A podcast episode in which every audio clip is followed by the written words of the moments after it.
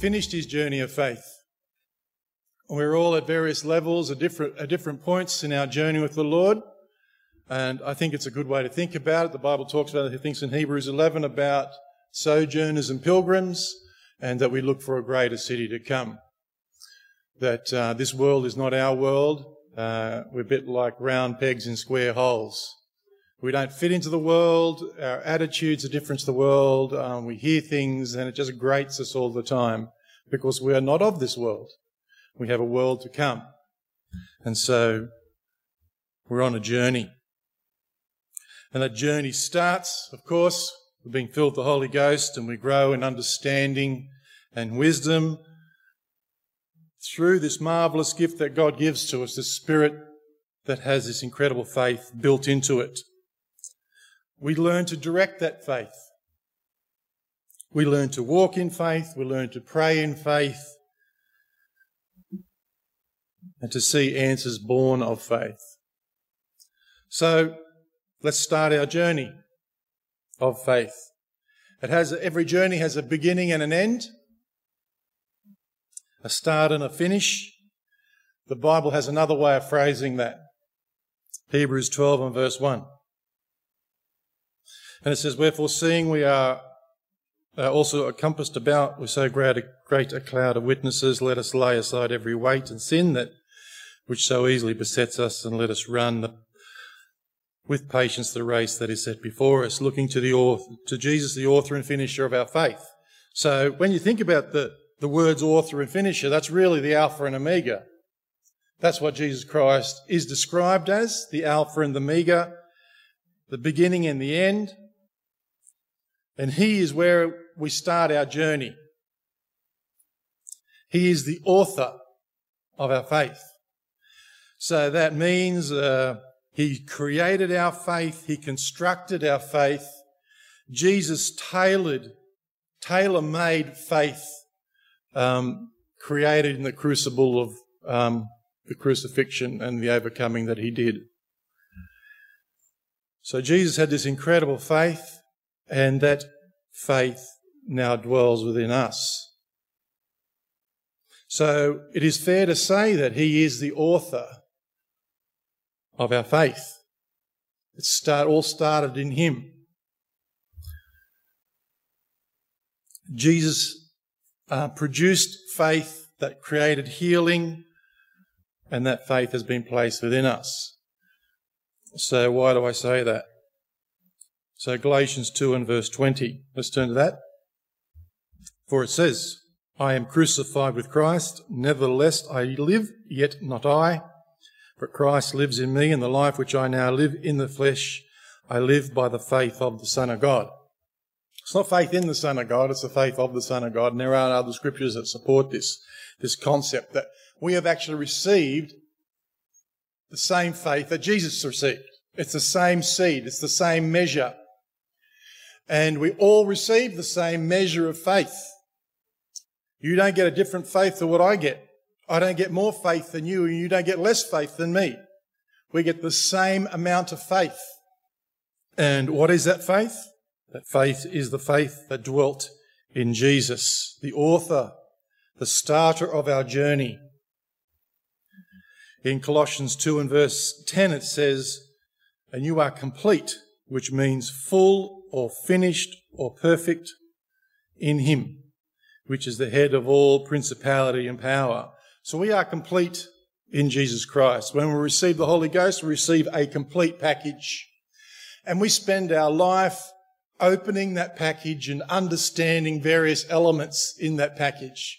We get to understand faith and we get to understand how love works and we, we understand long suffering and goodness and peace. And these qualities become renewed in us. But they're always there. The DNA of Jesus Christ has always been there in us through the infilling of the Holy Ghost. And it germinates and grows and develops within us. But that potential is always there. We all receive that same potential. So it's about nurturing that faith. So that's why the Bible says we are complete in Him. He doesn't add anything more to us. We spend our journey understanding uh, the Spirit of God, understanding the Word of God, understanding the various things we go through. And it is indeed a journey, pilgrims. So, that is the finisher of our faith. We are complete in Him. We are complete in Jesus Christ. And Jesus had this incredibly matter of fact faith. You know, he would just say, he, he simply spoke, uh, laid hands on people, and they were healed. He just would say, be healed. There wasn't this huge pomp and ceremony. The heavens didn't, didn't open and the heavenly choir sing every time he went to do something. He just made these simple statements of faith. Your faith has made you whole. Take up your bed and walk. Simple things.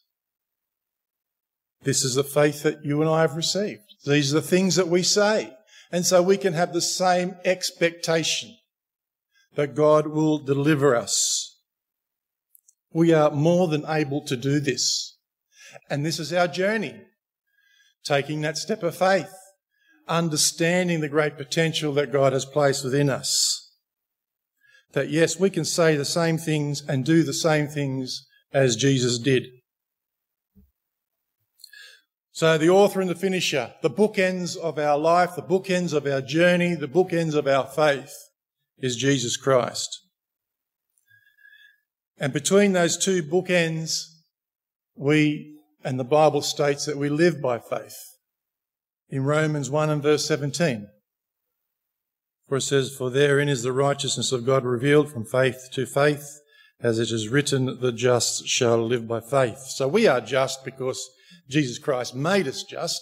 We received his righteousness, and there is a great connection between faith and righteousness, which I won't go into today, but as we believe, the righteousness of God abides upon us. It talks about that about Abraham. And we, you and I have also received the same through the Spirit of God. That righteousness not only comes through blood, the blood of Jesus Christ, but righteousness also comes because we believe. Our faith justifies us. Our faith makes us righteous in the eyes of God. So it has this um, byproduct, if you like. Faith has byproducts. So you operate in faith, believing, but there are other things that come with that package. Righteousness is not an obvious thing that comes with faith. If you connect with the blood of Jesus, okay, I'm righteous by the blood of Jesus, that's a pretty easy connection, but faith is not. Anyway, that's just an aside. So we go from faith to faith, from one act of faith to the next act of faith. Every prayer and fast we have, every time we read the word, we are moving from one act of faith to the next act of faith. This is living by faith. Our life is based in it. We're from one faithful act to the next faithful act. So moving from faith to faith is to live by faith and it justifies us. We are justified in the eyes of God because we have the faith of Jesus in us and then we use that faith as we walk.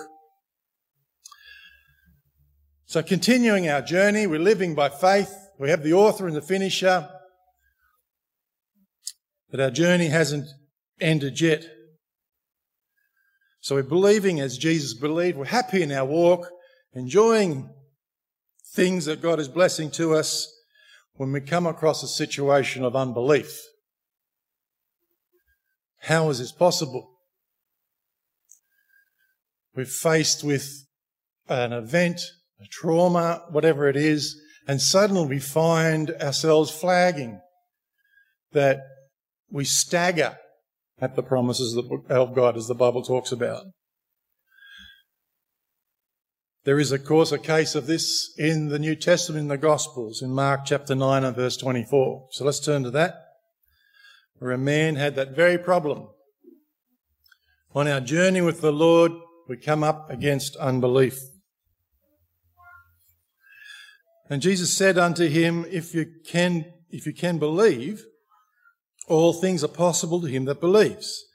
Immediately the father of the child cried out, and with tears, Lord, I believe, help my unbelief. I really love that statement.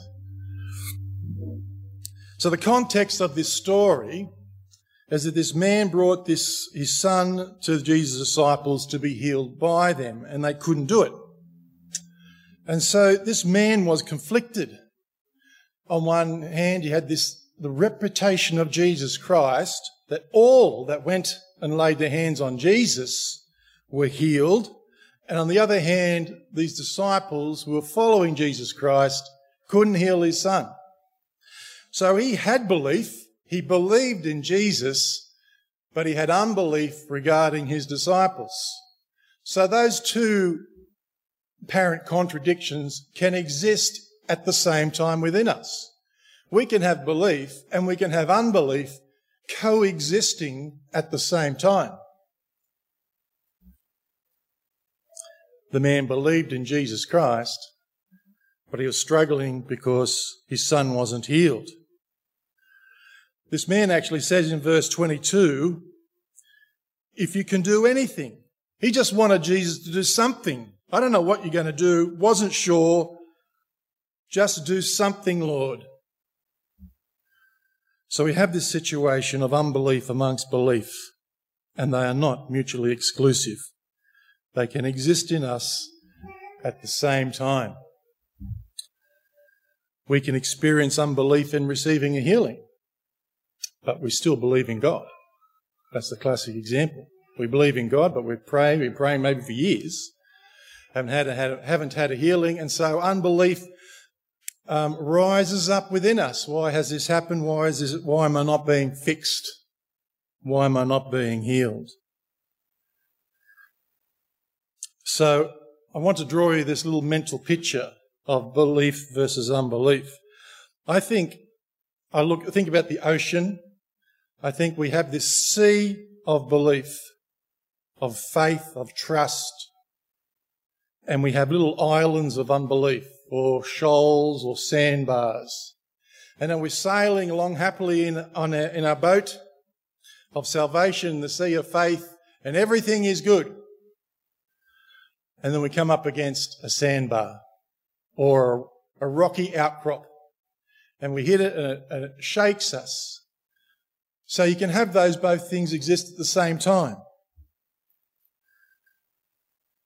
Our belief is this huge blue ocean, and we have these small shoals or sandbars of unbelief. Unbelief because of bad health or financial circumstances, yet we never stop believing in God. So the, there is no condemnation in that. That we sometimes beat ourselves up, you know, and um, I'm lacking in faith. What am I doing wrong? Have I sinned against God? When none of those things are true. Because we live in the ocean of faith. We live in this vast sea where we're trusting and believing in God. And yes, we come across difficult things. There's lots of great examples in the Bible about that very thing. Amazing men and women, of course. An example is Thomas was chosen disciple of the Lord.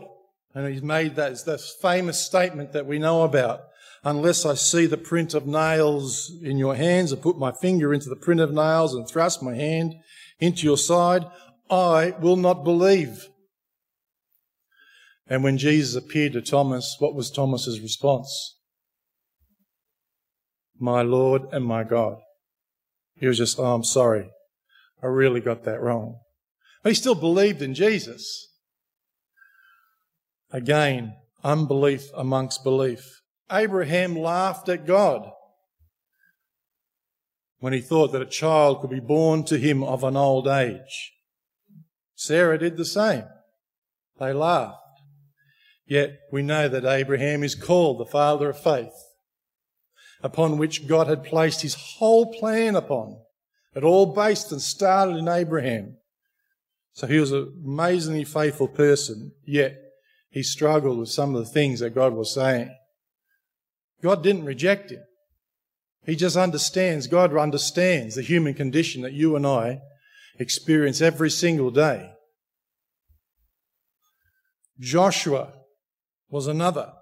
When we read in Joshua chapter 1 and verse 9, it says, it says, Have I not commanded you to be strong and of good courage? Don't be afraid. Why did God say to Joshua, Don't be afraid? Because he was afraid. Why else would he say it? So he had fear. He feared what would happen. But I think the great quality about Joshua was that he believed in God more than he believed his fear. That's a key statement. Sometimes we can believe in fear more than we can believe in faith. we can believe more in all the negative things that are going to happen to us and all the things that are going to go wrong as opposed to the God of the impossible, the God who can do anything, unlimited, all powerful and almighty. And our belief system becomes, uh, is based, starts to become based in fear. All the things that will go wrong when we forget who we worship and who we follow. Joshua chose to believe in God. It'll be okay. It'll all work out. Don't worry. Don't stress. God has his hand on it. So I think that's why Joshua was so successful. Yes, he had these things that he was battling with, maybe the promises of God, and yet he believed in God more than he believed in his own personal fear. So continuing on in our journey of faith, we've come against unbelief and we're struggling away with it, beating ourselves up. And so what is the antidote to un- unbelief? It's probably pretty, pretty obvious to us, and I'll remind you of it. In Jude verse 20.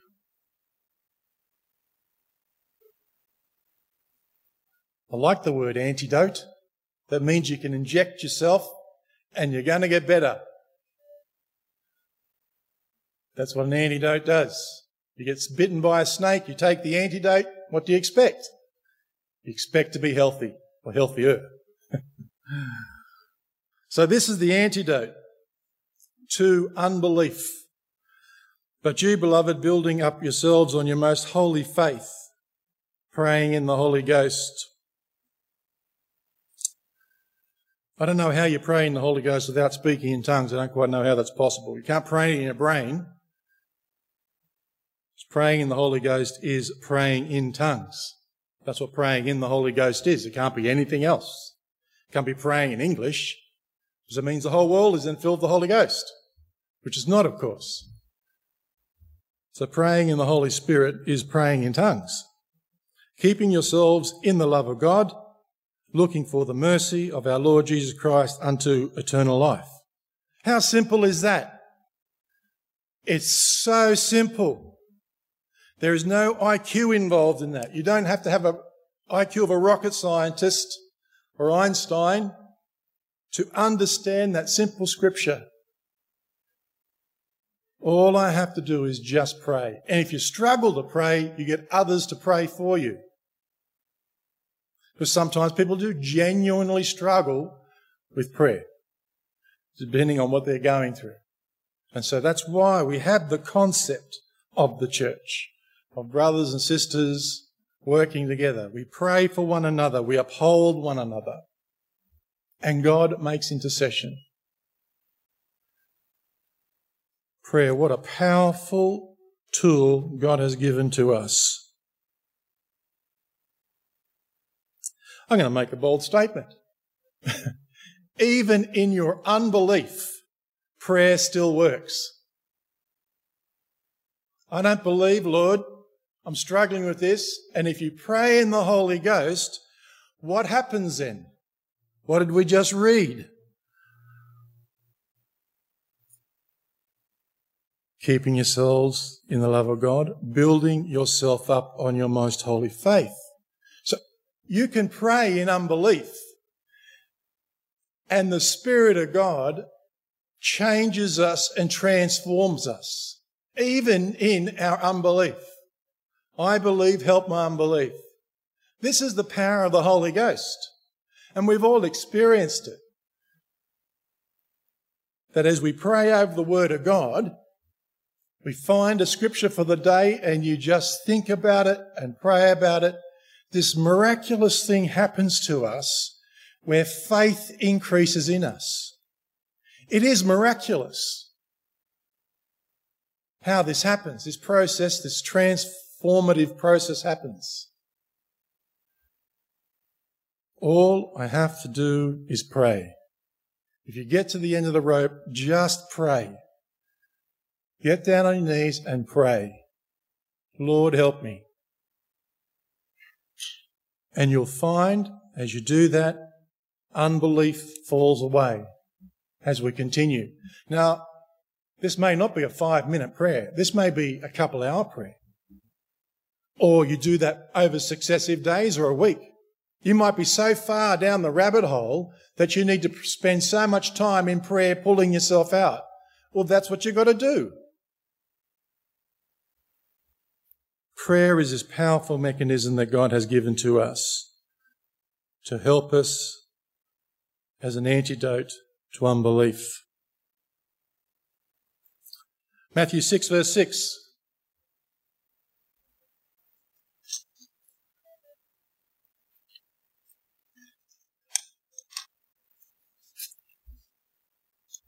All I have to do is pray. Repeat after me. All I have to do is pray. Nobody said anything. Start again. All I have to do is pray. Very good. Now you remember that. Sorry for doing that, but anyway. Matthew 6 and verse 6. But you, when you prayest, enter into the closet, and when you shut the door, pray to the Father which is in secret, and thy Father which is in secret shall reward thee openly. So I've said a lot of things about prayer over the years and praying in their closet. I have heard testimonies where somebody have climbed into their closet to pray. I'm pretty sure none of us do that here, and if you do, please don't admit it. I don't want to know. I think it's the spiritual closet. a quiet time between you and God.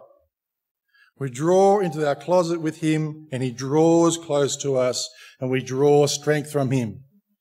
If you want to become fit and put on muscle and bulk up, how do you do that? You've got to train, you've got to exercise. Those terrible words, train and exercise. Looking at pictures won't do it for you. Thinking about it won't do it for you. You've actually got to do it. And that's what it is in the Lord. You've got to do something to receive the benefit of being filled with the Holy Ghost. Desiring to be fit. We all desire to be fit at varying levels. It doesn't work unless you actually do something. And it's the same thing with walking in the Holy Ghost. You've got to do something to experience the blessing of God. Hoping and wanting and desiring and having good intentions gets you nowhere in the Lord. You've actually got to do it. Did Jesus pray? Yep, pretty sure he did. I think he prayed quite a lot.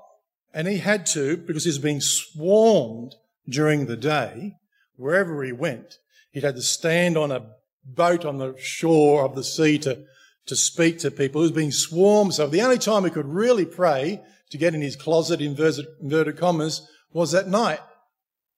Where he'd go away from the disciples and go up onto a mountain, for example, is one of the examples I think of. And he prayed all night. I've tried to pray all night. I get to about two o'clock and that's it. I'm done. I'm snoring. Now, if snoring is part of the Holy Ghost, well, I'm very spiritual. Pretty sure it's not. Anyway, Jesus prayed all night. Now, the next question you may ask is, why would Jesus need to pray? The Bible describes him as the Godhead, or part of the Godhead. He is the door, he is the chief shepherd, he is the King of kings, he has access to angels. He just got to call down angels and they're there.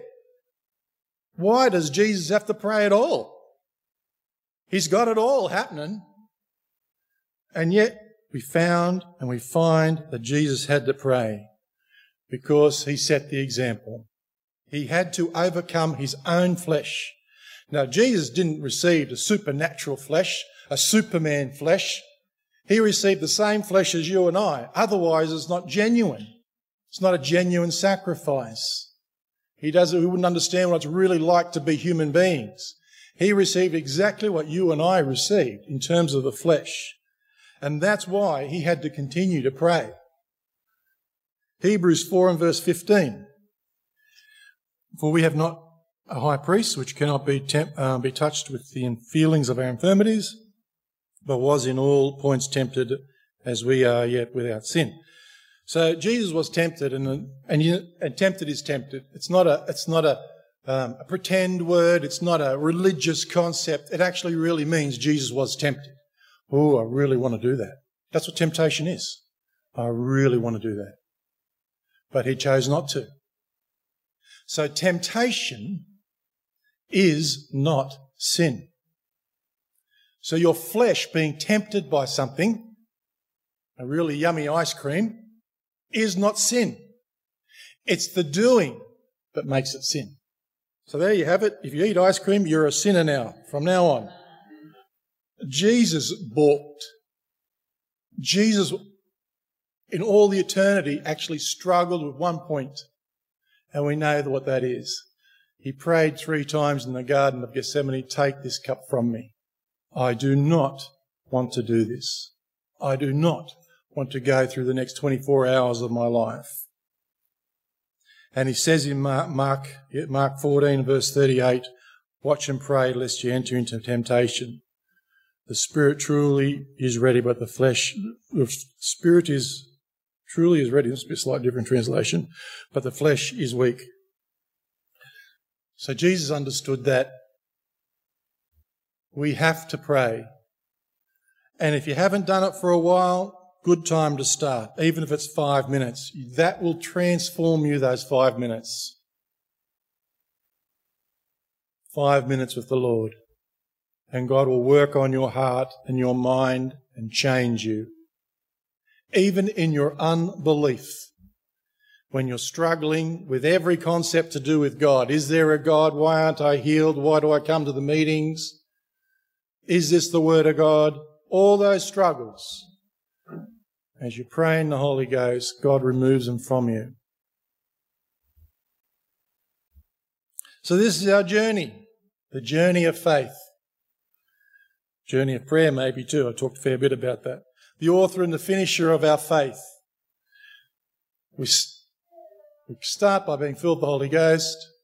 We live in faith, being justified by it. We come across sandbars of unbelief and difficulty and condemnation and works of the flesh. And we work our way through it as the Spirit of God helps us. This incredible antidote that God has given us, that is of prayer and the finisher of our faith. The last scripture, 1 Peter chapter 1 and verse 9. Receiving the end of your faith, even the salvation of your souls. So this is the ultimate end. This is Jesus finishing and at the end of our race. Walking hand in hand with Him, Him leading us and guiding us. What a thrilling amazing life God has called you and I to. We don't deserve to be saved. We're not more special than anybody else. But we have this incredible God that we walk with, Saviour Jesus Christ as our brother, privilege of being filled with the Holy Ghost, access to all these incredible qualities that God gives us. What a privilege it is to walk with the Creator of all things. And all the people said.